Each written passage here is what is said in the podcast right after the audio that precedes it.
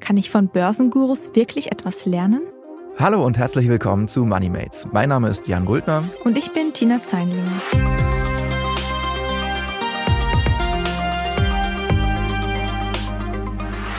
Ja, Tina, wir stehen jetzt hier seit über einem Jahr, fast jede Woche in diesem Studio und sprechen darüber, wie man mehr aus seinem Geld machen kann. Und wenn ich dabei eins gelernt habe, dann, dass es zwar super interessant und super sinnvoll ist, aber dass es manchmal auch verdammt viel Zeit kostet und aufwendig ist, sich mit Börse, Aktien, ETFs, Kryptos und dem ganzen Kram zu beschäftigen. Und dann denkt man ja manchmal so, wie schön wäre es eigentlich, wenn einfach mal irgendeine Frau oder ein Mann da wäre, die einem Ratschläge gibt, denen man einfach folgen müsste und der Erfolg wäre sicher. Geht es dir da manchmal auch so? Ja, also ich denke mir immer, wenn man sich mal so anschaut, mit wie vielen Persönlichkeiten wir hier schon gesprochen haben im Studio und jeder hat irgendwie so seine eigene ähm, Sichtweise auf Geldanlage und die Börse, da ist es manchmal schon ein bisschen tricky, so seinen eigenen Weg zu finden. Und klar wäre es da manchmal ganz nett, wenn man sagen könnte, okay, ein Mann, eine Frau, bitte weise mir den Weg. Ja, das Schöne ist ja, oder naja, was heißt das Schöne, aber es gibt solche Leute ja schon sogar lange. Äh, man nennt sie Börsengurus und ein paar Namen davon hat man natürlich auch schon gehört. Zum Beispiel André Costolani, das war so ein Investor, der lebt mittlerweile nicht mehr, aber der wurde in Deutschland quasi verehrt für seine ja, Voraussicht an der Börse. Aber auch heute muss man eigentlich nur Instagram, YouTube oder was auch immer an sozialen Medien aufmachen und die hauen schon tausend selbsternannte Experten ihre Tipps um die Ohren. Die Frage ist halt nur, wem sollte man da eigentlich glauben und wem soll man folgen? Und genau darüber wollen wir heute in MoneyMates sprechen. Wir schauen uns nämlich an, was diese Vorbilder eigentlich können, wer dahinter steckt, ähm, ob es überhaupt sinnvoll ist, eben diesen zu folgen. Und das machen wir natürlich wie immer nicht alleine, sondern wir sprechen heute mit unserem Kollegen Georg Buschmann. Und Georg ähm, ist Wirtschaftsredakteur, Geldredakteur bei der Wirtschaftswoche. Und er hat sich die Strategien der vermeintlichen Propheten mal etwas genauer angesehen. Ja, und er kann uns hoffentlich auch sagen, wie die Bilanz dieser Gurus so aussieht. Danke, dass du da bist, lieber Georg. Hi von mir. Ja, hallo Tina, hallo Jan. Freue mich sehr, hier zu sein. Ja, auch von meiner Seite herzlich willkommen. Vielleicht, bevor wir ganz hart einsteigen in die Bilanz der Gurus, magst du denn selbst mal kurz schildern, ob du Vorbilder hast oder Gurus, denen du folgst, an denen du dich orientierst, wenn du dich mit Geldanlage beschäftigst? Ähm, ich habe äh, das Buch äh, The Intelligent Investor von Benjamin Graham äh, gelesen. Das war ja der Lehrmeister von Warren Buffett und ähm, ja, ein, ein sehr erfolgreicher Anleger über eine sehr, sehr lange Zeit. Und weil er diesen Track Record hat, dachte ich mir, ähm, es ist eine ganz gute Idee, mal ähm, nachzuschauen, was er so für Lehren vertritt und ähm, was die vielleicht heute noch äh, fürs, fürs Anlegen gelten. Und ja, also er ist auf jeden Fall jemand, äh, der, der Investmentansätze formuliert hat, die eine sehr lange Halbwertszeit hatten und ähm, zu dem man auch heute noch, in, in dessen Buch man heute auch immer noch reingucken kann und dabei nicht dümmer wird. Mhm. Was macht denn für dich so einen klassischen ähm, Börsenguru aus? Ich meine, Warren Buffett ist natürlich ein Name, ähm, den man kennt, aber was macht denn, was macht so ein Börsenguru denn? Also was, was macht den aus für dich? den macht aus, äh, dass er eine gewisse Bekanntheit hat. Also ich glaube, das ist ja das, ähm, was den Guru zum Guru macht. Ja, wenn ich nur steile Thesen vertrete oder einfach nur ein erfolgreicher Anleger bin, ohne dass ich irgendeine Form von Öffentlichkeit habe äh, oder Anhänger, ähm, dann, dann bin ich kein Guru. Ja, ein Guru braucht ja immer äh, eine Fangemeinde und eine Öffentlichkeit und deswegen sind diese beiden Dinge, also muss irgendwie mit dem Finanzmarkt zu tun haben und sich dazu öffentlich äußern und dazu halt eine, eine, Anhängerschaft haben, äh, dass diese Kombination dieser beiden Dinge macht für mich einen Guru an den Börsen aus. Und du hast ja auch gerade schon einen Namen genannt, äh, Benjamin Graham. Dann gab es halt eben, ich, ich sprach es eben in der Anmod schon an, André Costolani zum Beispiel, der in Deutschland sehr bekannt war. Ich habe deinen Text von vor kurzem in der Wirtschaftswoche gelesen, wo du auch über Heiko Thieme zum Beispiel geschrieben hast oder auch Mr. Dax Dirk Müller, die man auch als äh, Gurus bezeichnen könnte. Äh, wie, wie wurden die eigentlich zu Gurus? Was, was hast du da für Muster festgestellt? Warum werden Leute, äh, ja, also was müssen die gemacht haben, um äh, so diesen Status zu bekommen? Und vielleicht am Ende auch, ähm, haben sie diesen Status eigentlich immer verdient? Ja, es gibt zwei Wege, glaube ich, mhm. zum Finanzguru zu werden. Der eine ist, wirklich sehr erfolgreich an der Börse zu sein über eine lange Zeit, wie das eben zum Beispiel Graham oder Buffett sind oder waren. Mhm. Und ähm, dass sozusagen aus diesem großen Erfolg, den sie an der Börse haben, dass da ein öffentliches Interesse entsteht und eine Berichterstattung und sie irgendwie dadurch Aufmerksamkeit ähm, bekommen und äh, eine große Fangemeinde sich um sie schart. Und es gibt auch ähm, den, den umgekehrten Weg sozusagen, dass zuerst ein öffentliches Interesse da ist, weil man sich vielleicht mit sehr gewagten Thesen ähm, nach draußen wagt oder zum Beispiel bei Dirk Müller ist es ja eine ganz interessante ähm, Historie, die er hat. Also er war ja ähm, an der Frankfurter Wertpapierbörse Makler mhm. Und hatte seinen Arbeitsplatz unter der DAX-Tafel. Und ähm, um das Thema Börse zu illustrieren, haben äh, Fotografen ihn dann unter dieser Tafel ähm, fotografiert. Und er war irgendwie fotogen und man konnte an seinem Gesicht gut gewisse Stimmungen ähm, an der Börse oder Bewegungen illustrieren. Und so ist er bekannt geworden und dass er dann zum, äh, dass er den Leuten Anlagetipps gegeben hat, beziehungsweise seinen eigenen Fonds aufgelegt hat, das kam erst später. Also er war erst bekannt und äh, der, der Anlageerfolg äh, sollte sich dann danach einstellen. Und genau, das ist sozusagen der zweite Weg, mhm. um zum Guru zu werden. Du hast jetzt ähm, gerade schon angesprochen, dass Dirk Müller quasi seinen Arbeitsplatz ähm, unter dieser ähm, DAX-Tafel an der Börse hatte. Ähm, Gibt es da denn auch Muster, was Börsengurus so gelernt haben? Also haben die alle ein abgeschlossenes Studium? Sind das gelernte Vorberater, Wertpapierexperten oder sonstiges? Also haben die fachlich auch was auf dem Kasten? Ich fand ganz bemerkenswert äh, bei der Recherche zu dem Guru-Thema, dass ähm, viele erfolgreiche, also wirklich erfolgreiche Investoren und Gurus, die sozusagen diesen Status auch verdient haben, äh, keine reinen Finanzmenschen sind, sondern häufig äh, Philosophie äh, studiert haben, sich für Politik und Geschichte interessieren. Also dieses breite Interessenfeld ist bei wirklich erfolgreichen Gurus, ähm, finde ich was, was, was mir aufgefallen ist. Also dass das keine reinen Finanzmenschen sind, die irgendwie den ganzen Tag Excel-Tabellen von rechts nach links schieben. Ja, und bei den äh, Menschen, die sozusagen in erster Linie Bekanntheit haben, weil sie sich äußern zu bestimmten Themen, da gibt es eigentlich keinen, ähm, würde ich sagen, da gibt es keinen gemeinsamen Nenner im eigentlichen Sinne. Also sie sind alle relativ äh, medienaffin und können sich äh, gut verkaufen. Ja, das ist da so das, was zusammenbindet. Aber sie haben jetzt nicht einen, einen gemeinsamen Hintergrund, der sie da alle vereint. Ja, an die Bilder von Dirk Müller kann ich mich tatsächlich auch noch ganz gut erinnern. Als ich noch meinen Studentenjob in der Wirtschaftsredaktion vom Handelsblatt in der Online-Redaktion hatte, äh, habe ich Börsenberichte nämlich immer mit seinen äh, Gesichtsausdrücken bebildert. Und äh, wie du auch sagtest, Georg, ähm, man sah dann immer an seinen ähm, Lächeln oder traurigen Blicken, ähm, ob jetzt gerade das ein guter Tag war oder nicht. Ähm, was ich mich da halt jetzt auch tatsächlich frage, äh, wenn ich den Hintergrund halt kenne ähm, und es einfach vielleicht ein fotogener Typ war und der so ein bisschen zufällig in diese Rolle reingerutscht ist, warum glaubt man eigentlich diesen Menschen in Sachen Börse so sehr? Also sind es dann einfach dann so tolle Verkäufer und so äh, Öffentlichkeitsdarsteller, dass man so denkt, dass, äh, der, der hat einfach Ahnung, obwohl er es vielleicht gar nicht so sehr belegen kann?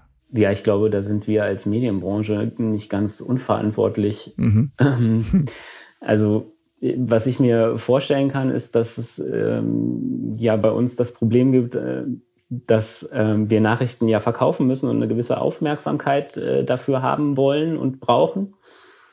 Und dass die Leute, äh, die ja die Ahnung haben, in der Regel sich nicht mit allzu steilen Thesen ähm, nach draußen wagen und ähm, dass das bei ja bei einem Dirk Müller schon mal etwas anders ist. Also er ist ja jemand, der sehr frei von der Leber weg spricht, auch auf die Gefallen, dass da schon mal nicht so viel Substanz dran ist. Aber es ist natürlich immer äh, sozusagen interessant, ihm zuzuhören, weil er, ja, weil er einfach irgendwie pointiert spricht und ein, ähm, ein Typ ist, mit dem man sich vielleicht auch äh, ganz gut identifizieren kann. Ja, und so äh, haben auch wir Medien natürlich dazu beigetragen, dass man ihm irgendwie ein, ein Vertrauen entgegenbringt als äh, jemand, der vielleicht mit der Börse nicht so viel zu tun hat und äh, ihn sehr mit, mit, mit Börse und natürlich auch irgendwo mit Kompetenz. Also ich meine, er saß ja in, in Talkrunden äh, zur Euro-Krise, ähm, zum VW-Abgasskandal und es ist eigentlich absurd, wenn man drüber nachdenkt, dass da ein Aktienmakler sitzt hm. und, und über solche Themen spricht. Aber wir haben es halt als, als Medienbranche äh, trotzdem irgendwann mal für sinnvoll gehalten oder tun das zum Teil ja immer noch. Ja, und so, so kommt es dann halt, dass am Ende eine halbe Milliarde Anlegergeld in seinem Fonds landet und äh, der es schafft, in sechs Jahren, wo es an den Märkten eigentlich nur bergauf geht, äh, eine negative Rendite zu erwirtschaften. Und das alles nur, weil wir damals äh, versucht hatten, irgendwelche Börsenkurse zu bebildern. Ja, es hat eine eigenartige Dynamik entwickelt, ja. das ganze Thema äh, Dirk Müller. Äh, ja, aber wie gesagt, ich glaube, die, die Medien haben da einen ganz, ganz erheblichen Anteil dran, dass das so ist. Und das ist auch was, was mir beim, ich habe ja mit Heiko Thieme länger gesprochen für die Geschichte in der Wirtschaftswoche über Gurus. Der war Guru lange bevor äh, Dirk Müller auf den Plan trat in den 80er, 90er Jahren. Und ähm, Heiko Thieme kam von Hause aus ähm, aus dem Marketing. Also der hat äh, Marketing gemacht für verschiedene Broker in Großbritannien und später für die Deutsche Bank in ähm, New York und hat äh, so einen, so einen Marketingbrief auch geschrieben, äh, der, der rausging an äh, deutsche Bankfilialen. Und das hat irgendwann das Interesse von, ähm, von Medien auf sich gezogen. Und die kamen auf ihn zu. Und weil Thieme jemand ist, der ja, ich habe ja lange mit ihm gesprochen und der redet ohne Punkt und Komma und immer unterhaltsam und er ist ja auch ein interessanter Typ, der viel in der Welt gesehen hat und rumgekommen ist. Also von daher, man kann ihn wirklich sehr gut, man kann sehr gut mit ihm reden.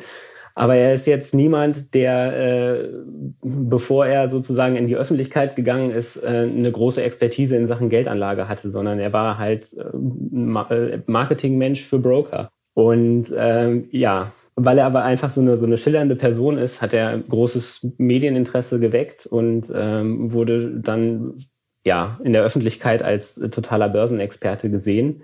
Und ähm, ähnlich wie Dirk Müller hatte auch Heiko Thieme dann irgendwann seinen eigenen Fonds und äh, das lief auch nicht so sehr gut, um es mal diplomatisch zu sagen.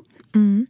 Also ich sehe da ja auch so ein bisschen ähm, Parallelen zu den heutigen Finanzinfluencern. Also das sind ja auch meist sehr schillernde ähm, Persönlichkeiten, die sich trauen, öffentlich aufzutreten, die ähm, sehr viel Aufmerksamkeit generieren, die natürlich auch marketingtechnisch ähm, sehr geschickt sind. Und ich frage mich irgendwo, ähm, sind diese klassischen Börsengurus heute überhaupt noch ähm, gefragt? Also wenn ich so an meine Generation denke, klar kenne ich einen Dirk Müller, ähm, klar kenne ich auch einen Warren Buffett natürlich, aber sind das heute, glaubst du, wirklich noch die großen Vorbilder für die junge Anlegergeneration oder hat sich das alles ähm, verschoben Richtung Social Media? Weil du auch meintest, dass die Medienbranche da irgendwie dazu beigetragen hat, dass die ähm, so hoch angesehen waren. Und ich frage mich irgendwo, hat sich das Ganze jetzt vielleicht auf Instagram und YouTube verschoben? Das ist sicherlich ein Stück weit so, aber es gibt ja äh, auch bei den, bei den Fonds jetzt noch einen Newcomer, nämlich Frank Thelen. Und ähm, der ist ja auch noch ein Phänomen klassischer Medien. Also den haben ja klassische Medien noch groß gemacht. Jetzt kommt er raus und ähm, macht seinen eigenen Fonds mit sehr, sehr großem Marketingaufwand. Also der ist ja äh, gefühlt auf jeder Website lächelt er einen an und macht Werbung für seinen, äh, für seinen Fonds. Und ja, also dieses Phänomen gibt es schon auch noch nach wie vor, obwohl natürlich es so ist, dass äh, die junge Anlegergeneration viel auf YouTube unterwegs ist und sich da äh, anguckt, welche, welche Infos, welche Vorbilder gibt es vielleicht beim Investieren, die man, äh, die man nutzen kann. Mhm. Was mir auch auffällt, ist, dass die meisten Börsengurus eben Börsengurus sind und keine Börsengurinnen. Ähm, Gibt es dann einen Grund, warum ähm, das so eine männerdominierte Branche ist? Äh, Gibt es da einen Grund für? Also es gab, glaube ich, im, im 19. Jahrhundert äh, die Witch of Wall Street, die cool. äh, ganz, ganz früh und sehr untypisch ähm, als Frau Karriere an der, an der Börse gemacht hat. Ähm, kann man sich mal, mal angucken. Das fand ich ganz interessant, aber ist natürlich äh, untypisch weil, glaube ich, die Finanzbranche historisch geprägt natürlich äh, Männer dominiert ist und war. Aber inzwischen gibt es ja auch, also wie in, in allen Gesellschaftsbereichen, äh, mehr Frauen und äh, es gibt ja zum Beispiel Miss Moneypenny, mhm. die ähm, auf YouTube relativ erfolgreich ist als Finanzinfluencerin. Aber dass jetzt zum Beispiel Dirk Müller keine Frau ist, könnte ich mir auch damit erklären, dass Frauen äh, eher Hemmungen haben, sich mit so ja, gewagten Thesen ohne Fundament ähm, nach draußen zu wagen, als das bei Männern der Fall ist.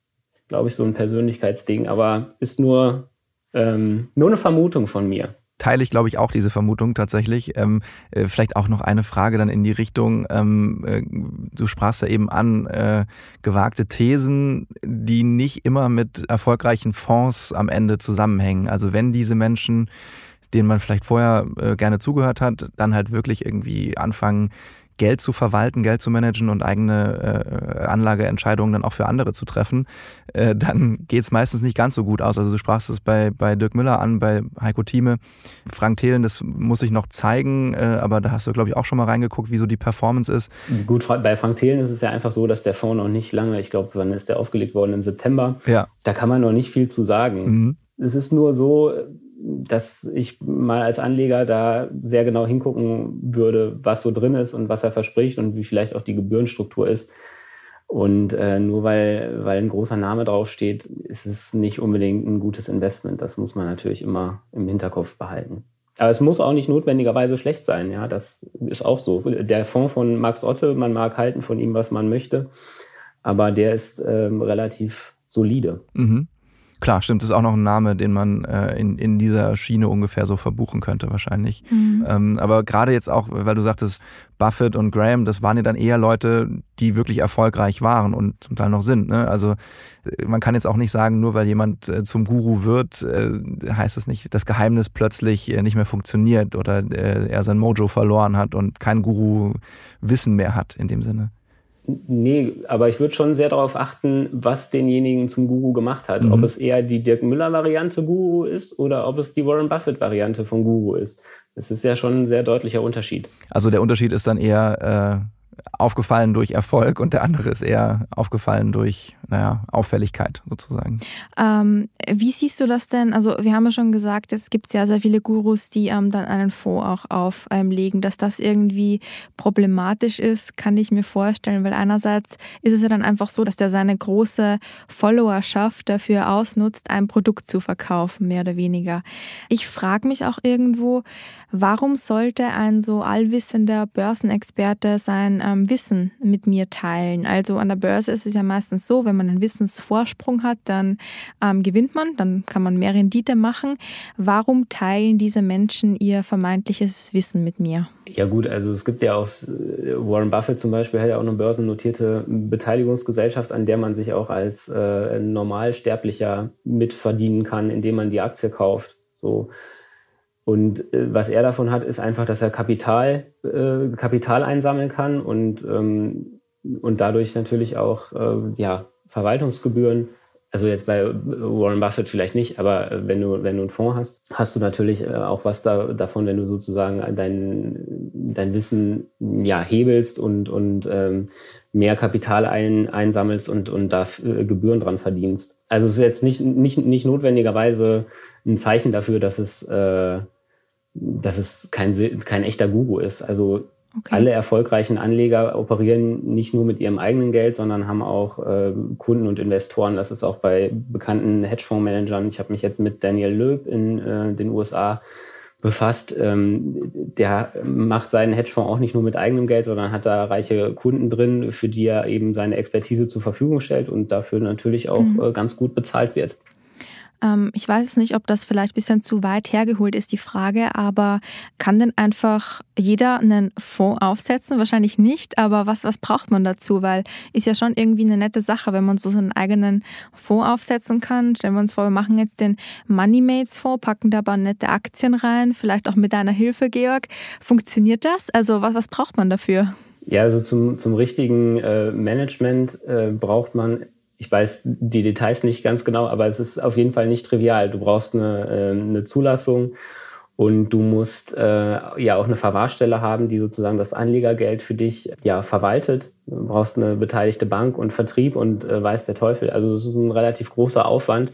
Und bei vielen Guru-Fonds ist es ja auch so, dass die äh, Gurus selber gar nicht managen, sondern nur Berater sind des Fonds. Das ist so eine rechtliche mhm. ähm, Geschichte, auf die sie auch großen Wert legen weil äh, das Management nochmal ähm, ein Thema für sich ist, rechtlich auch.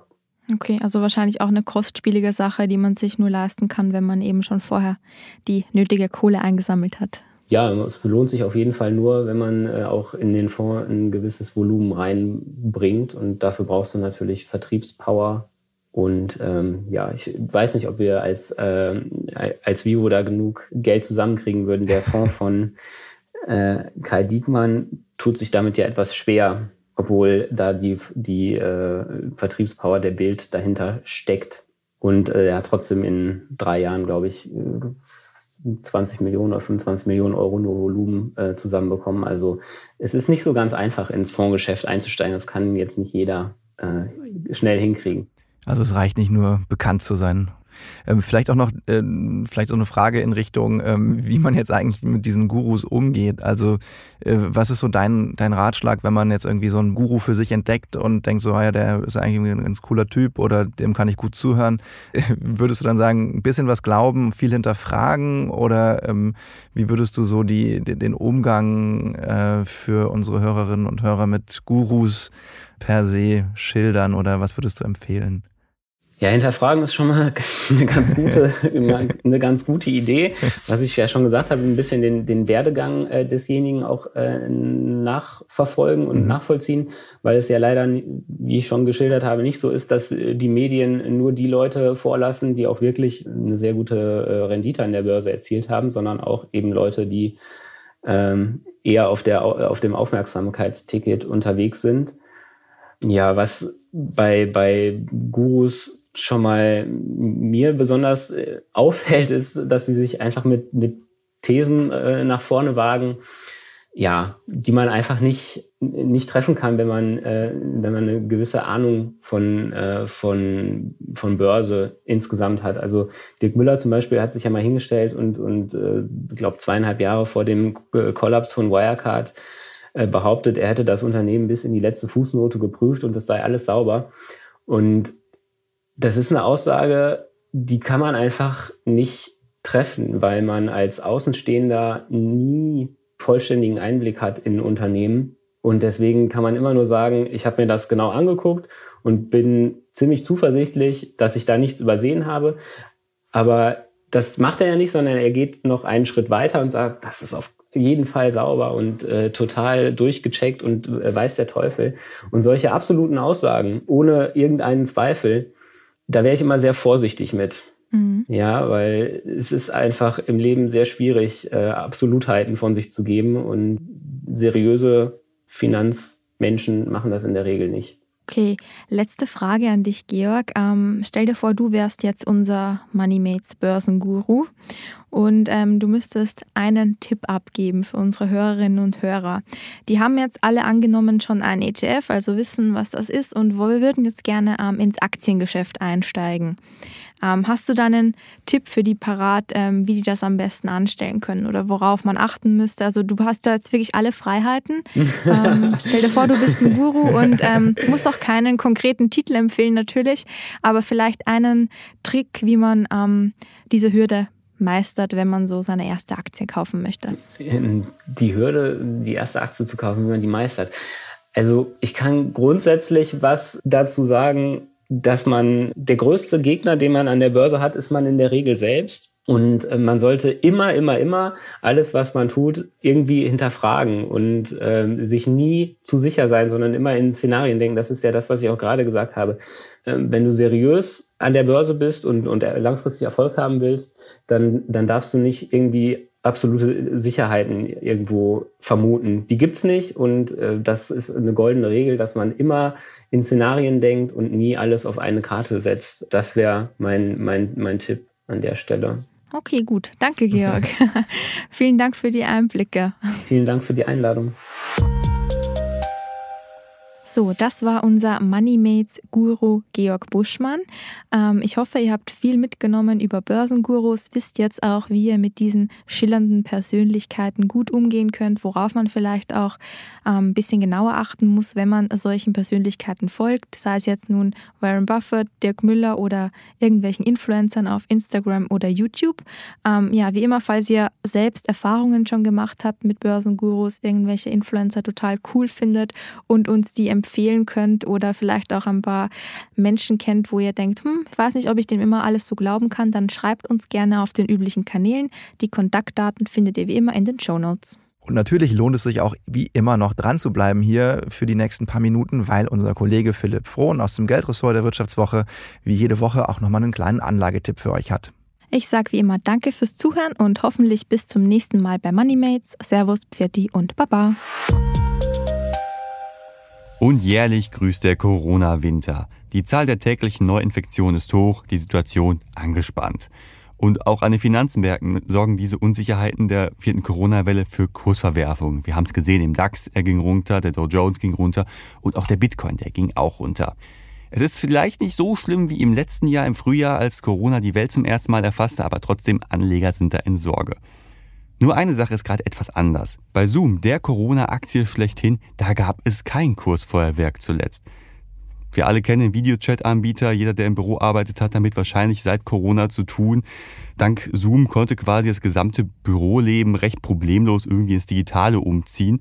Und Zoom ist quasi mit dafür verantwortlich, dass sich das Homeoffice etabliert hat. Die Welt hat jetzt endlich gerafft, hey, ich muss nicht einen Computer erstmal stundenlang durch die Stadt kutschieren, dass ich ihn benutzen darf, sondern er funktioniert auch bei mir zu Hause. Und Anfang letzten Jahres hat ein Anleger das hoch honoriert. Zoom war einer der Corona-Profiteure schlechthin. War, wohlgemerkt. Vom März bis zum Allzeithoch im Oktober 2020, also vor mehr als einem Jahr, da legte der Kurs um 390 Prozent zu auf seinen Höchststand von 559 Dollar. Seitdem ist der Kurs aber wieder deutlich abgerauscht und notiert zuletzt bei um die 213 Dollar, also ganz schön tief darunter. Gerade jetzt in der vierten Corona-Welle stellt man sich doch die Frage, ja, was spricht denn für und gegen ein Zoom-Investment?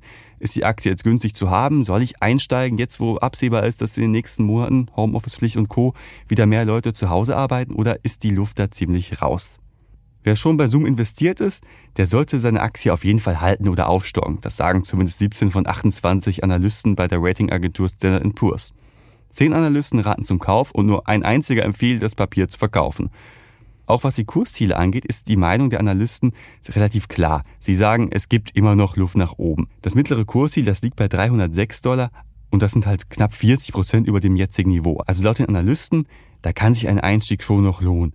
Aber dass jetzt in absehbarer Zeit ein neues Rekordhoch geknackt wird, daran glaubt jetzt letztlich erstmal niemand. Man könnte aber auch sagen, ja, in der Anfangs-Corona-Zeit, da haben die Anleger das Potenzial von Zoom schon ziemlich überschätzt. Und das zeigt sich halt auch an der Geschäftsentwicklung von Zoom. Bei den letzten Quartalzahlen hat Zoom mit einem Umsatzplus von 35 Prozent zwar die Erwartung des Marktes übertroffen.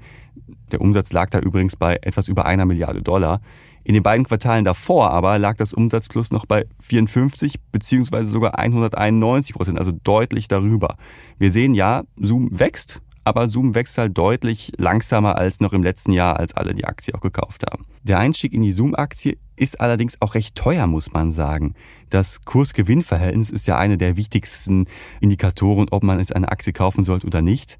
Sie gibt an, wie sich der Aktienkurs zum Gewinn je Aktie verhält. Vereinfacht gesagt kann man sagen, ja, je höher das KGV, desto teurer ist die Aktie. Für 2021 liegt es bei Zoom bei stolzen 165.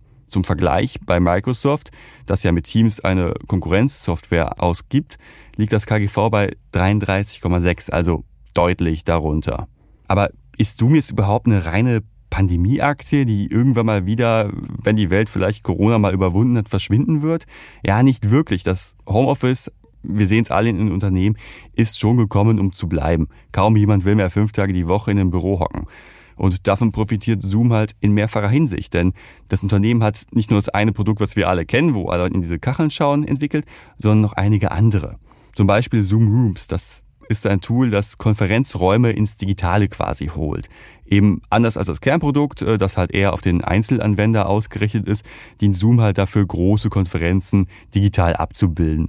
Also Zoom eignet sich sehr für hybride Teams, also wenn Leute im Büro und andere Leute von zu Hause arbeiten, um das halt äh, beides zusammenzuholen. Und dieses hybride Arbeiten, das ist durchaus ein Phänomen, das äh, viele Unternehmen fortan verfolgen wollen. Außerdem gibt es auch noch Zoom Phone. Das ist so ein Cloud-Telefonsystem, mit dem Mitarbeiter von verschiedenen Geräten aus telefonieren können. Also nicht mehr nur über die Festnetzanlage, sondern auch noch über einen Computer, über das Handy oder halt übers Festnetz. Das ist halt für die Unternehmen deutlich günstiger als herkömmliche Angebote und auch hier könnte noch ein weiteres Wachstumsfeld für Zoom liegen. Also wir sehen, wer jetzt noch bei Zoom einsteigt, der kommt leider etwas zu spät für den großen Renditeboom, den konnte man dann im letzten Jahr eher abstauben. Aber trotzdem die Analysten sagen, hey, weitere Kurssteigerungen, die sind durchaus realistisch. Und auch wenn man jetzt sagt, nee, nee, mich überzeugt die Zoom-Aktie dann doch nicht mehr so, immerhin profitieren wir alle als Nutzer vom Homeoffice Heilsbringer Zoom. Das war MoneyMates, der Wirtschaftswoche-Podcast mit Tina Zeinlinger und Jan Guldner, produziert von Anna Hönscheid und Paul Träger.